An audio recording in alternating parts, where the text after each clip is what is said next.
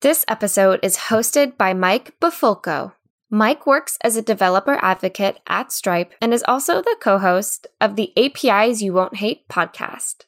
Follow Mike at mikebifulco.com.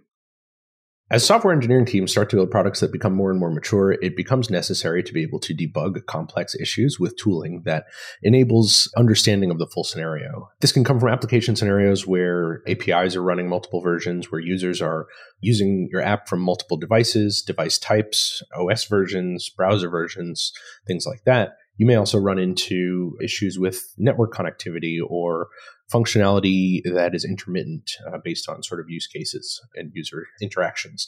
And for this sort of scenario, we've come to start to use a, a class of tools for debugging called observability tools. Observability tools help developers to understand the full scenario of an application by digging into the data that is being used and recorded and can help to pipe data across various solutions that are used within enterprises to read and discover what's going on from analytics. One such tool, one product used for this is Rookout. And I'm here today chatting with Liran Haimovitch of Rookout. We'll talk a little bit about the product and his history, as well as the use case for Rookout and sort of where the team is headed. Liran, how are you today? Awesome, Mike. It's great being here. Yeah, really nice to chat with you. I appreciate you taking the time. Why don't we start here? Why don't you tell me a little bit about yourself and your career before you came to Rookout, and then we can talk about what you're doing at Rookout and the journey from there. Sure. So I'm going to be 35 years old next next month. I'm married, one kid, one dog. I love them both. I have the dog way longer and doesn't take away as much of my sleeping hours as the kid, but I guess I have to love him as well. Anyway, I've been a software engineer for over 15 years now. Spent the first decade or so doing cybersecurity, a lot of research and development work, endpoint security, network security, kernel mode, user mode, tons of stuff all over the place. And then about five or six years ago, I've decided I want to move away from that. I want to focus more on developer tooling and especially seeing how can I bring a fresh perspective coming from the cybersecurity mindset and background to the dev tools. How can we do something refreshing and interesting in developer tools? And that kind of led me down the path to developer first observability.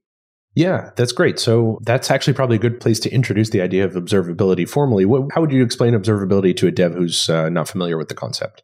So if you look at traditional observability, observability tried to answer a problem that we had with traditional monitoring. If you look at monitoring, it tends to be a very black box form of monitoring. I mean, if you go back far away enough in time, then monitoring was server level.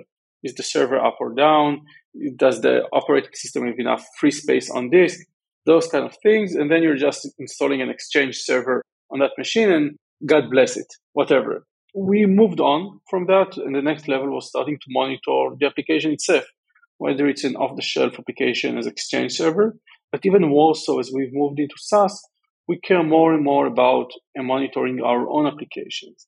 Not just is it is the server up, but also is the application up, how many requests is it serving? How many users is it serving?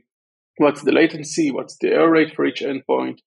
And so on and so forth. Now, that's very, it helps you kind of get a gauge of is it red or is it green? Is everything working well or is something terribly broken? But it has two main limitations. One, it doesn't help you with the finer points. I mean, the system might be up, everything might be good, and you might be serving every customer out there, with a 200 page saying the system is down. But it's 200, so monitoring doesn't catch it because HTTP 200, okay, that's the one problem. And obviously, there are many examples that go way beyond that into something that's broken within the system. You have a bug, you have a problem, monitoring doesn't see it. But even more importantly, let's say you understood something goes is down, something is bad. What do you do about it? How well do you have information into the system that's a place where metrics traditionally have been less than ideal, and logs have been fairly useful. But things can get messy with logs. Do I have enough logs, or do they do I have enough context with each log? Are logs uh, structured or non-structured? I mean, we can talk about that for ages. But at the end of the day, logs end up not solving the problem. More often they do. And big part of the problem is that reading through logs, reading through metrics require tons and tons and tons of domain knowledge to connect the dots. So I've got those metrics, I've got those logs, if I'm an expert in the system, if I know every line of code, if I've been working on it since day one, then I'm probably going to be able to connect the dots. If I'm new to the company, if I'm not haven't been there, if it's somebody else's code, if it's a lot of legacy, if 100 engineers have worked on this system and I don't have all the knowledge, connecting the dots is going to be so much harder. And that's where traditional observability or distributed tracing came into play. The distributed tracing tried to solve the problem uh, with a hammer, so to speak. So let's get try to get more data. Let's make every log super fancy. Let's bring every log with the log information itself, with the text. Let's bring a ton of context, including where is the request from, some metrics. Let's be able to thread logs between each other so that we can connect all the logs that came from a specific request, even across microservices, and so on and so forth. Essentially, think of distributed tracing as replacing logs with megalogs. Now, the problem with that is that the biggest issue today with logs is signal to noise ratio. I mean, most of us who are running big, large systems are probably overpaying our log aggregator providers. Many companies are paying Splunk millions of dollars or Elastic or whatever you want to choose, millions of dollars every year, sometimes tens of millions of dollars every year just to store all those logs nobody cares about because you just can't separate the important stuff from the not important stuff. And in that regard, distributed tracing didn't help us all that much because obviously those mega logs are super useful and are definitely going to get you the answer if you have them. But because mega logs are distributed tracing are a hundred times more expensive to process and store than the traditional logs, which you're already trimming out because you don't have the capacity to store them, and then all of a sudden you, you discover that distributed tracing gets sampled very aggressively or just gets reducted. And all of a sudden it would have been great if you had distributed tracing, but you just won't because you're throwing 99% of that to the trash. And so that's where we came up with the concept of developer first observability. Now, if you think about it, developers honestly don't care most of the time if the system is up or the system is down. That's somebody else's job. And beside, it's a solved problem. We know how to do that. What we don't know how to do is to understand is the system, why is the system up or is it down? Why is there a bug? How do I develop a new feature eh, that's going to make performance better? How do I make sure this new feature doesn't make performance worse? And so on and so forth. The thing is, software engineers get a different task every day. One day it's fix a bug, another day it's develop a new feature, another it can be adapt a feature, deprecate a feature, or even an onboarding task, uh, such as learn a new piece of code. And trying to find one piece of data, one body of data that's going to answer all your questions for all of your tasks, that's impractical. It's much better to being able to be more agile here, to be more dynamic, to be able to adapt the data you're collecting in real time based on the tasks you're currently working on. And that's the concept of developer first observability, of dynamic observability. We want software engineers and other stakeholders to be able to solve problems with the data they want rather than with the data they have. Yeah, that's great. So, really well put and a really interesting story of sort of the evolution of observability. It's, I think, useful to winnow it down to the maybe one dimensional version of observability. Really did start with us pinging a server every few minutes to see if it was up and running. And then you slowly add more and more information to it. And eventually, if you've never seen the logs that kind of get sent to traditional logging services, like it can be thousands of lines per second of information sent to these services, and leafing through them manually is a superhuman task. Like there's really no way to do that. And so for a while it turned into developers getting really good with grep or you know paring things down with whatever tools they had at hand to look for for what might be issues. And obviously that becomes a, a really massive task. And it's really interesting to look at this as something that then you see through the prism of the developers using this. And so your goal it sounds like is to provide developers with the information that they're interested in for whatever task it is they're doing. So maybe debugging something or plugging into a new functionality. Is that right? Yeah exactly. Think about it the thing is, you're probably not really looking at the console or at the output of the logs. What you're probably looking at right now, if you have a bug, is your source code because the bug is somewhere in there. What you don't want to do is start grepping around for strings that may or may not be useful. Now, even if you think about it even more, maybe the code you're debugging doesn't have a log. Maybe wrote it didn't bother putting in a log line, or maybe that log line spammed too much, so it was removed or moved to a low verbosity. And maybe there is a log line in that function, but it's in too high up, and you want something within a specific if or a specific uh, loop. Maybe you already have the log line in the right line, but it's missing a couple of variables, and you really need those variables to get the data. And all of a sudden, you're trying to do a lot of guesswork. So if I'm going to find get this line and this line existed, and that variable was here, and that was the value, can I hypothesize what was the value in another line and did it make it to that other line or not?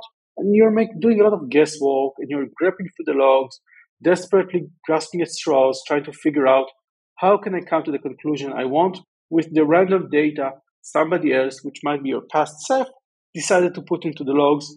And they've tried to, maybe they've tried to predict the problem I'm having, maybe they didn't.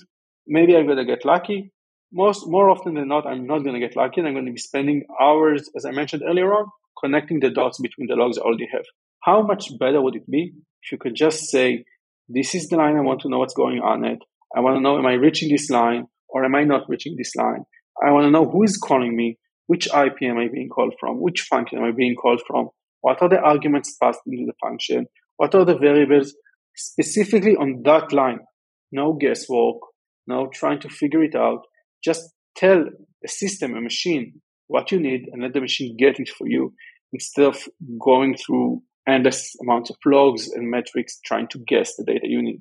Yeah, that's amazing. So that sounds very utopian from the perspective of a developer who is having a problem right now. it also sounds like it avoids the problem of like going and telling some user to recreate the issue now that I've added the right logs or added the variable that was missing from my log line. So what does that look like from the developer's perspective? So what is it like to integrate with a product? And once Rookout is in place, how does a developer use it to debug an issue? So as I mentioned earlier on, we've come from a cybersecurity mindset, and one of the things that are very common in cybersecurity are agents. Everybody writes agents, and they can go very deep into your application or into your, your servers and do a lot of fancy things. In our case, we've built agents focused on observability, on developer first observability, and we've built out six of those agents one for the JVM, one for the .NET, one for Node.js, one for Python, one for Ruby, and one for Go. And each of those agents can be installed in as little as 10 minutes. And that's about it. Once you install our agent on your application, then you can start seeing what's happening there in real time. You can uh, go into our web platform, look, select one or more servers you're interested in debugging. And part of the magic of Rookout is that we give you a debugger like experience, a local debugger like experience where you attach to a process or spawn a process and literally set breakpoints anywhere you want. But you can get that experience in the cloud, experience in Kubernetes, in serverless, and you can literally debug. We have customers debugging 5,000 servers at the same time because that's a use case. They have requests coming in into a load balancer. It can reach any one of those 5,000 servers. So just set a breakpoint and get data from any one of them where the relevant code is invoked. And that's it.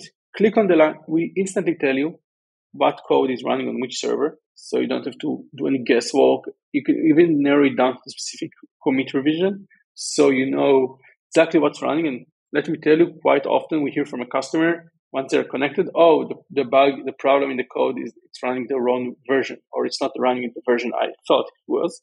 And then just add a non-breaking breakpoint, and as soon as the code invoked, you're going to get a full snapshot, stack trace, variable values, tracing information, everything you want, and you can instantly know and I know what's going on that line of code.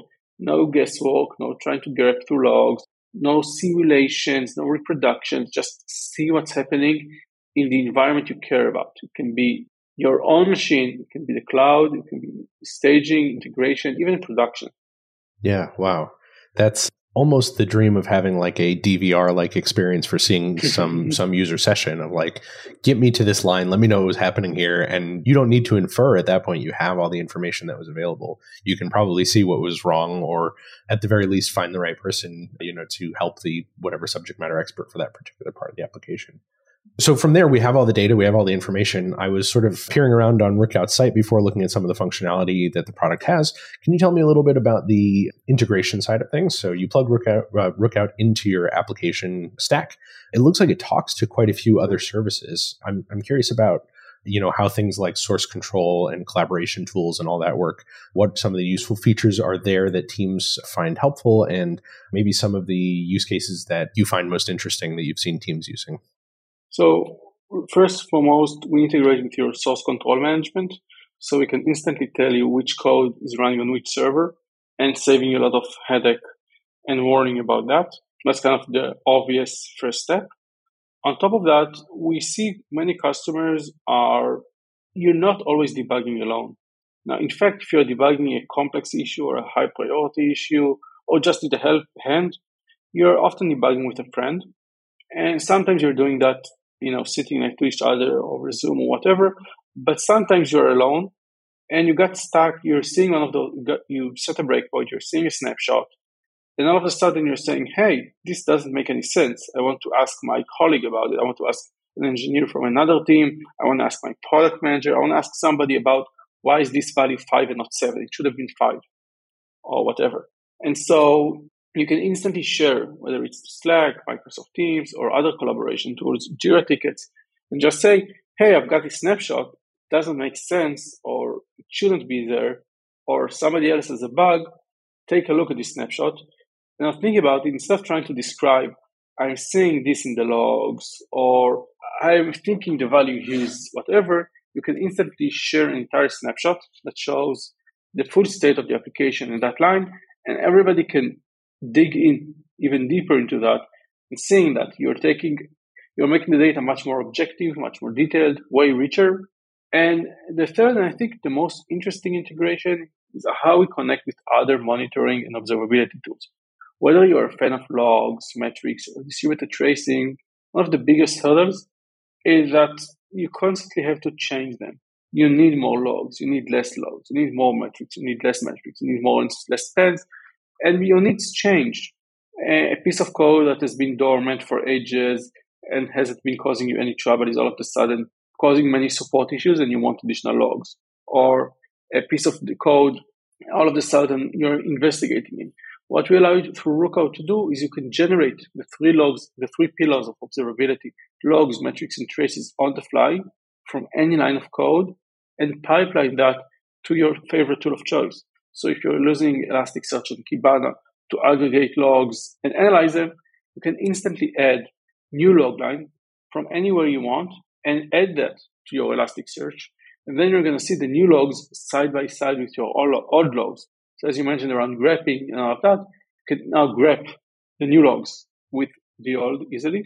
The same goes for metrics. Let's say you're seeing an endpoint is malfunctioning and you want to break that metric down into two code paths. And so you can easily add a metric for each of the new code paths and see how are they behaving differently and which one of them is being called more often and so on and so forth. And this way you could gain even more from your existing uh, monitoring tools without having to constantly redeploy the application to adapt the data you're collecting. Yeah. Those redeploys can be very expensive functionally and organizationally too. Oftentimes adding a log and deploying it to like you said 5000 servers can take, you know, I don't know, maybe at best 10 15 minutes but in many cases hours and hours or require like a next day deploy or overnight deploy or something which loses you valuable time when you're trying to debug an issue, especially if it's mission critical or you're potentially losing business over it. The ability to change that stuff dynamically is really interesting and, and really helpful. You're injecting in a, the right part of the process to be able to sort of supercharge that experience there. You know, today we hear about many companies that deploy in 10 minutes a new version. And working with a lot of customers across the industry, I have to tell you, it's a bit of a myth. We tell ourselves and I know so many people that feel bad. They are not in that lucky group where things get deployed in 10 minutes. So trust me, very few companies, very few teams are. And there are two reasons for that. One is that many of us are working on complex systems, whether testing takes longer, whether deployment requires downtime or causes other disruptions, whether we have more complex deployment strategies. Deployments more often than not, even for a single. In fact, even if you're looking at a Kubernetes deployment, you know, state of the art, changing pod by pod is probably going to take you more than 10 minutes. If you're even looking at the Webpack transpilation or container build, those things can easily take 10 minutes alone just building without even going into the deployment phase. But I think even more importantly, when somebody tells you they can deploy in 10 minutes, that's usually best case happy path scenario. That's when you have an engineer next to you or the manager who can approve the deployment right next to you, clicking it instantly. That's when the CI/CD is green. When you don't have downtime to any component of the system, you don't have any feature freezes, you don't have anything at all in the world to worry about.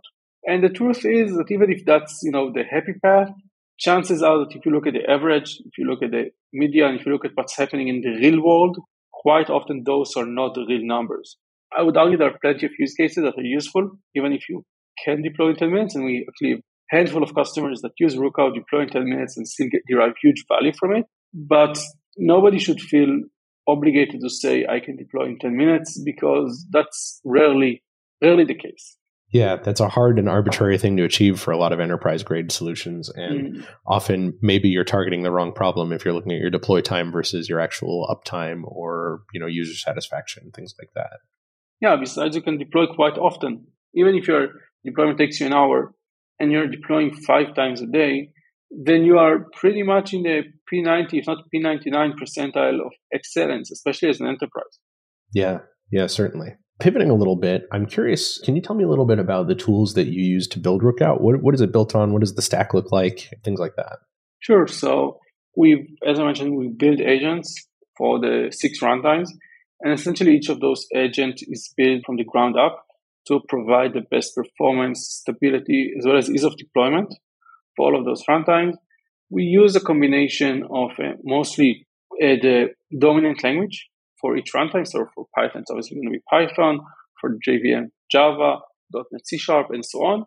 But we also sometimes include some C code, whether it's for Go or Python. There's things that you are too low level, that are too complex, and you want to go down to C or C++ to achieve some of the fancier stuff.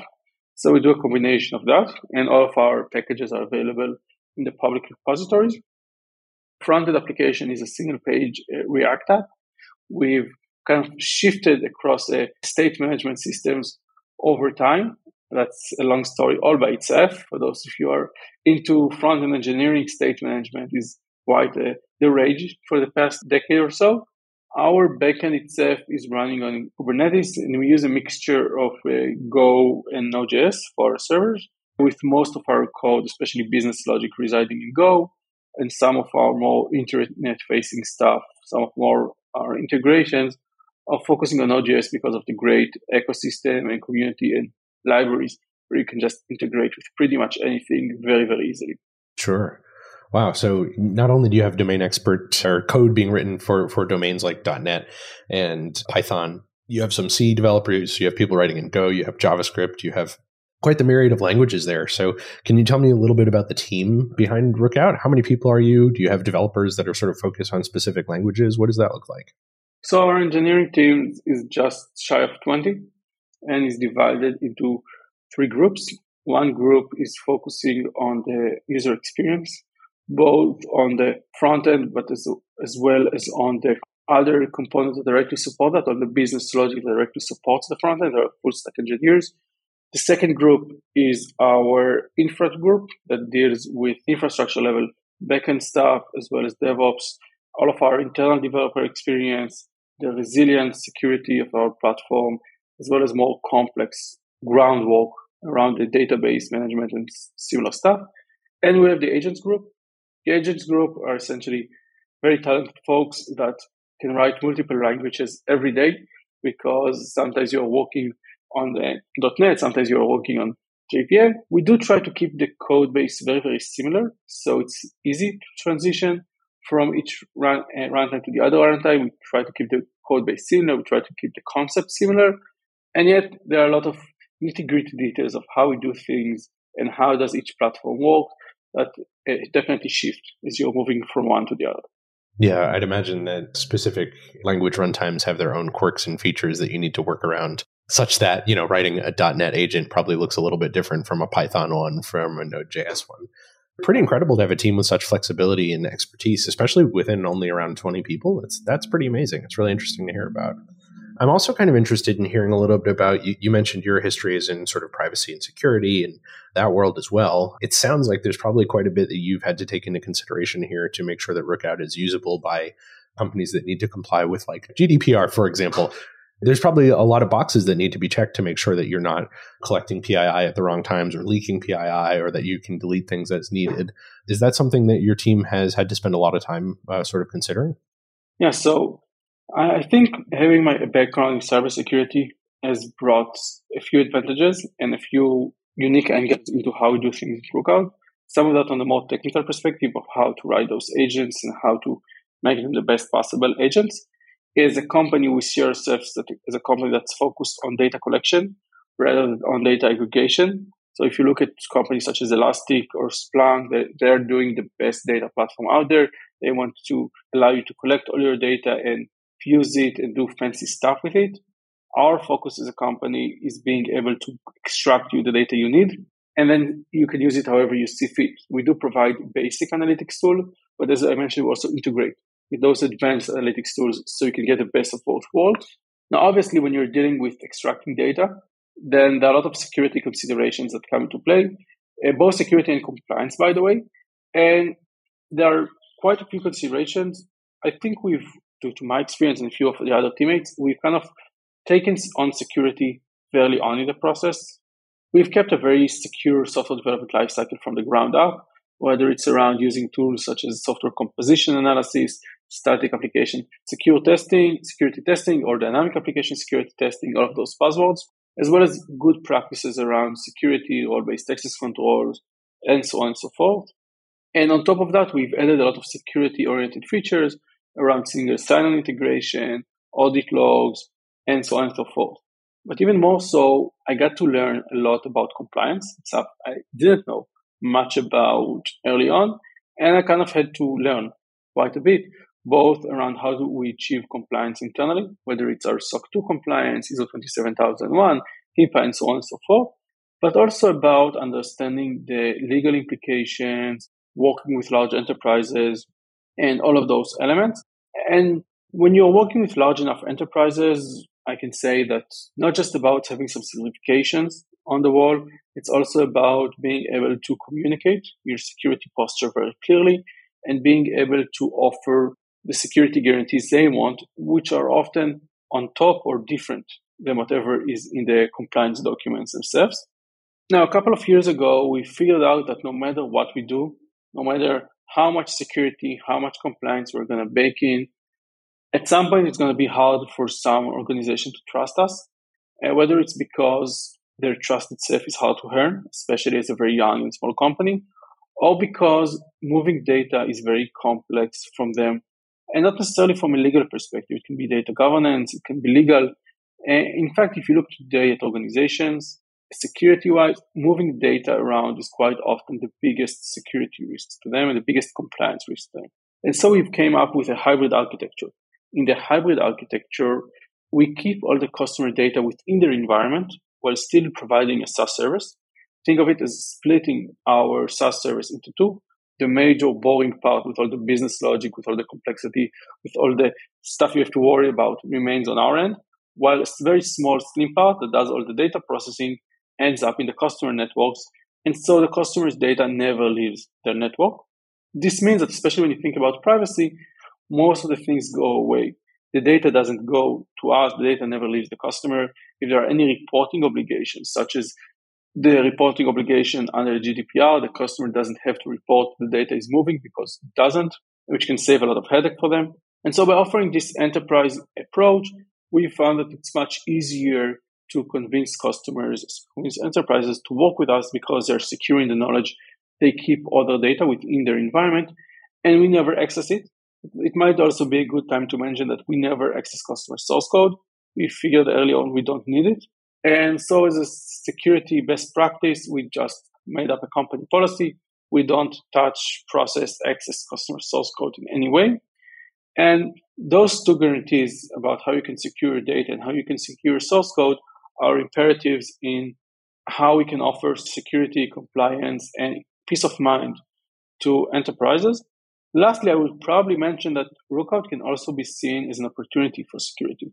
Today, you probably have some processes in place for debugging production, whether people are SSHing into servers or kubectl execing into pods or taking database dumps and then reinserting them into development.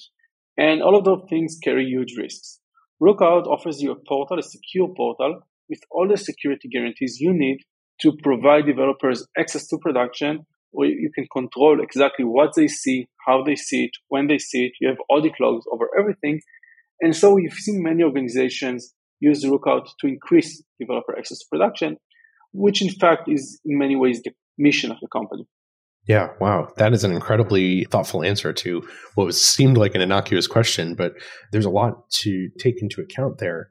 One of the things that I often discuss with founders of companies who are building products today, whether it's SaaS or apps or whatever the case is, is when it comes to things like security and privacy and keeping data safe and compliant, is to try not become the expert yourself if you can avoid it and to rely on services and people who are experts in the field. And it, it certainly sounds like your background is very helpful there and that having a clear mission to not collect data from your customer servers, right? It never crosses the network. You're never actually looking at their source code. You're creating very important and useful boundaries that are also very functionally easy to explain. You don't have to dance around what's actually going on there. And that's pretty incredible. That sounds like quite the, not only from a marketing perspective, a feat that is very useful to pass on, but an engineering feat that's also something that's pretty incredible to be able to say you've done too that's really really interesting and that's definitely one of those things that sounds like a, a standout uh, feature set there. So let's shift again. I want to hear a little bit about again so if you're talking to me as a developer who is looking at using observability and looking at integrating with rookout what's maybe the first feature you would tell me to look at or the first thing you would tell me to do to actually make it useful for my team? So i would tell you the first feature is just see it works. I mean early on in the day people just wouldn't believe me when i would tell them that this has been somewhat it's been easier these days but still whenever i'm out at a conference and i'm showing a people demo people demos they're like okay so where are you simulating my code? Or this is just simulation right? You've put those breakpoints ahead of time. So it, that's not we're not simulating anything we're not moving your code away we're not moving the data away we're not preparing anything we're literally instrumenting your code on the fly when you need it, as you need it. And the simplest thing to do is just see it for yourself.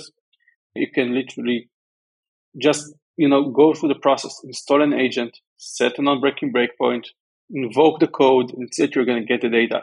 You're going to get the exact same experience you would have in a local debugger, except it doesn't break. And you're doing that with an enterprise production grade tool. And the benefits of that and the options of that are endless. But first and foremost, see it's working for yourselves.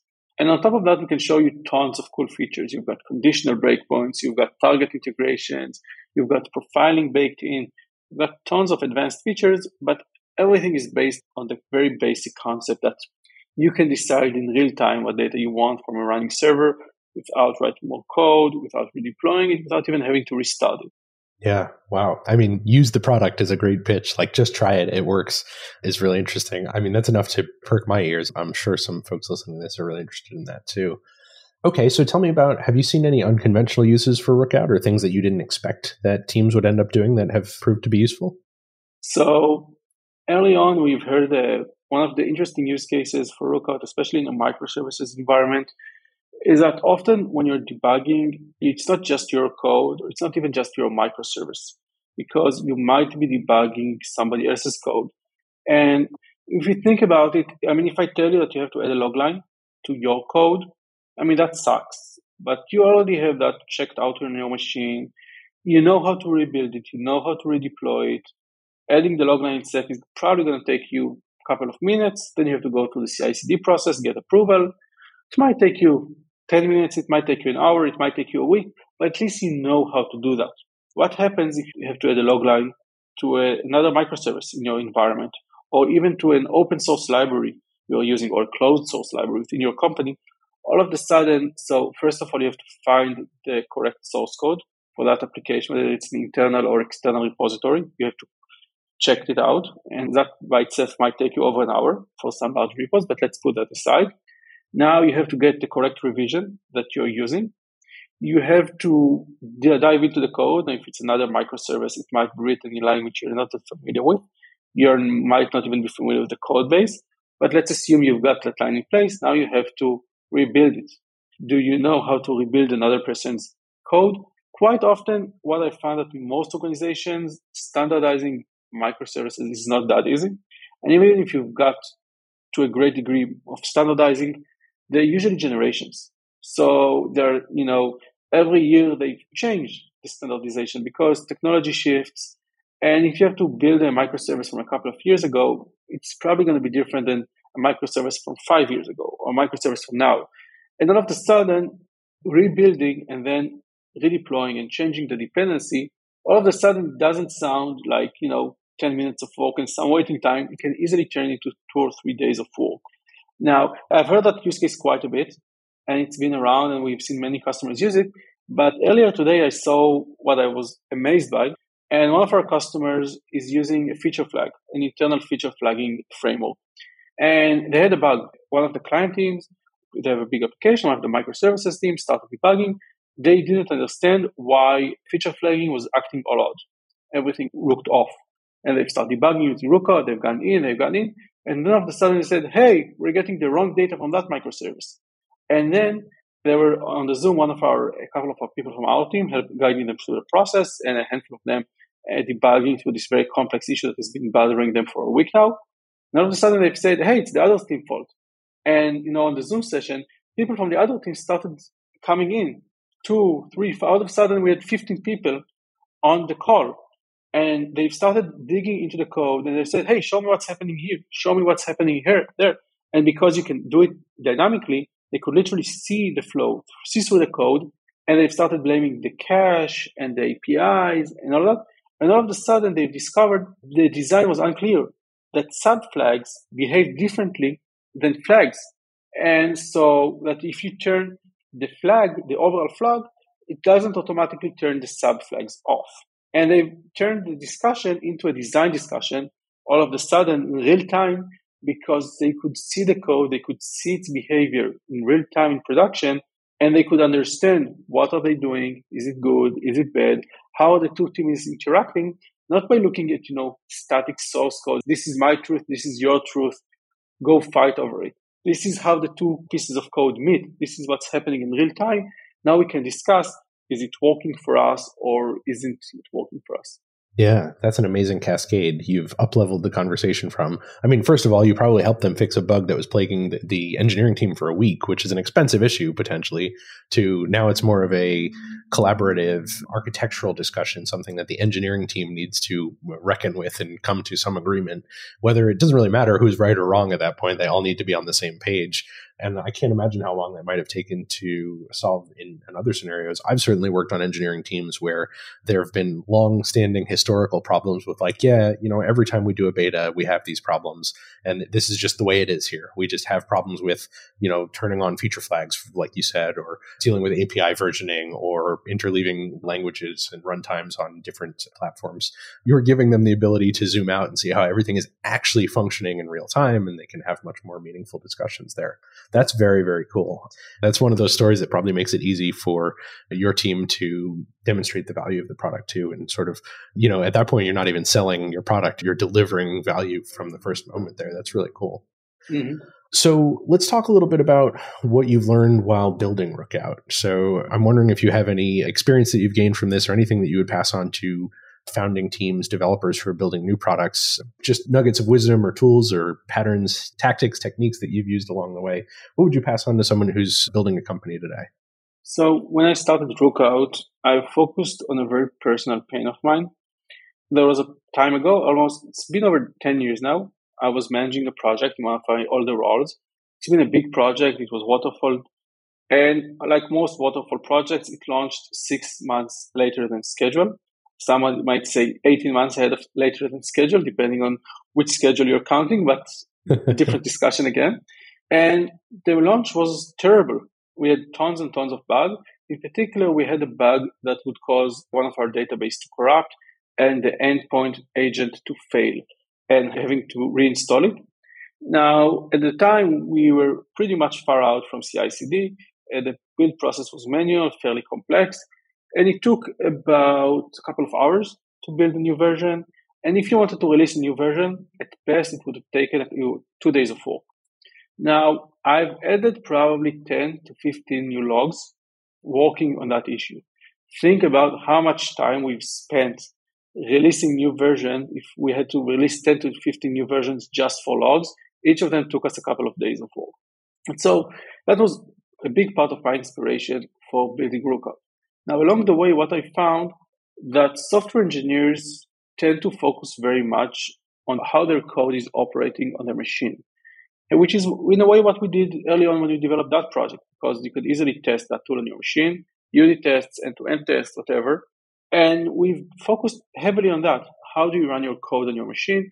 If it's working on my machine, it's great. If it doesn't work on my machine, then something is bad. But, you know, that's not what's really important we focus on that because it's easy. It's easy to see the log. It's easy to attach a debugger. You get a sense of things. You have control. You have visibility. So that's what you focus on. But actually, the further away code goes from your machine, the more important it is. Staging is more important than your machine. Production is way more important than both. But because today most engineers don't have tools to see what's happening in production, they kind of shrug it off because if they can't see it, if they can't act on it, then it can't be their responsibility, can it? And I think that's something huge.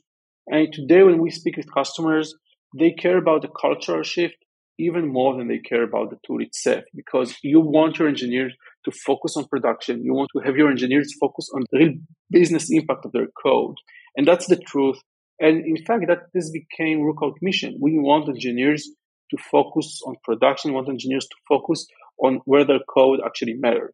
And I think for most founders, that are working on their personal problems or in fact building companies for any other incentive, find that bigger truth, find that bigger visions, because at the end of the day, you're selling. If you're building a company or building a product, you're selling something to someone and selling a dream, selling a cultural shift, selling an impact to the organization is more important than just selling a tool, even whether it's a screwdriver or a software development tool. Those are extremely wise words. I feel like that can apply across industries, across whatever you're building. It's more than just the little problem you're fixing. It's about the shift that it provides, the value add above just the product itself. That's fantastic advice. I really like that. So, what's next for Rookout? Are you tackling big problems? Are you looking to expand into new functional areas? What's on the horizon for you? So, Rookout started as a live debugger we allow you to do all this magic I've mentioned around uh, debugging your code as it's running elsewhere. Late last year, we released what we like to call Live Logger. Live Logger allows you to essentially play around with the verbosity level of your applications, turning it up and down dynamically, but even more so contextually. So let's say you have a user reporting a problem, you can turn on logging for that specific user. You can even turn it automatically once a ticket has been opened, once support chat has been activated. Let's increase that log verbosity because, as I mentioned earlier on, the biggest problem with logs is signal to noise ratios. And most companies I know have 99% of the logs turned off at any given moment because they can't afford to turn it on. Live Logger allows you to turn on logging on demand for the specific part you care about, specific server, specific user, specific account, specific source file based on what you need right now so you get the data, again, you get the data you need when you need it for a fraction of the cost of collecting everything all the time. And we are also looking at expanding beyond that. We're looking at offering tools. So far, we've been focusing mostly on backend technologies. We're looking into moving into front end and mobile. We are looking into offering dynamic developer focused observability around cloud infrastructure as well. And also, so far, we've focused our experience on providing the best debugger in the web. We felt that that's the best approach that will apply to most people. But we've been hearing more and more people that are interested in being able to use Rookout from in their IDE. So we obliged. And we are rapidly prototyping, rapidly developing our new IDE based debugger for Rookout that will allow you to debug from the convenience of your IDE. And we're actually eager to see will customers like it more or less than working with our web version. Wow. Yeah. Certainly lots of really challenging problems that you're tackling. I think the IDE thing sounds really interesting.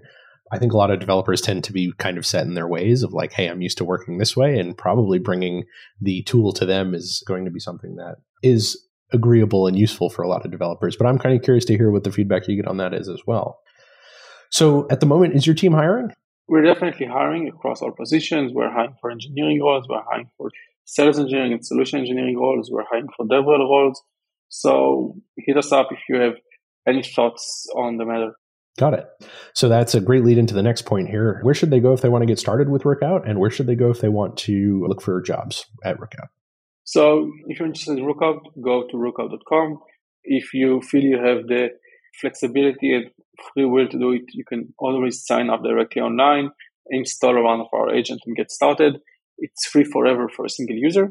If you are working for a larger enterprise, have some security concerns or other questions, feel free to reach out on the website with chat or contact us. We'll rapidly call you back and give you a no bullshit answer to whatever is plaguing you. I promise. We also have a careers page. You can check it out if you are looking to maybe join us. And you can always reach out to me. I am on Twitter, Liran underscore last. I'm on LinkedIn, Liran Haimovitch. So feel free to reach out and let me know if you have any questions or thoughts. That's fantastic. Liran, it's been so nice chatting with you. It's really interesting to hear about Rookout.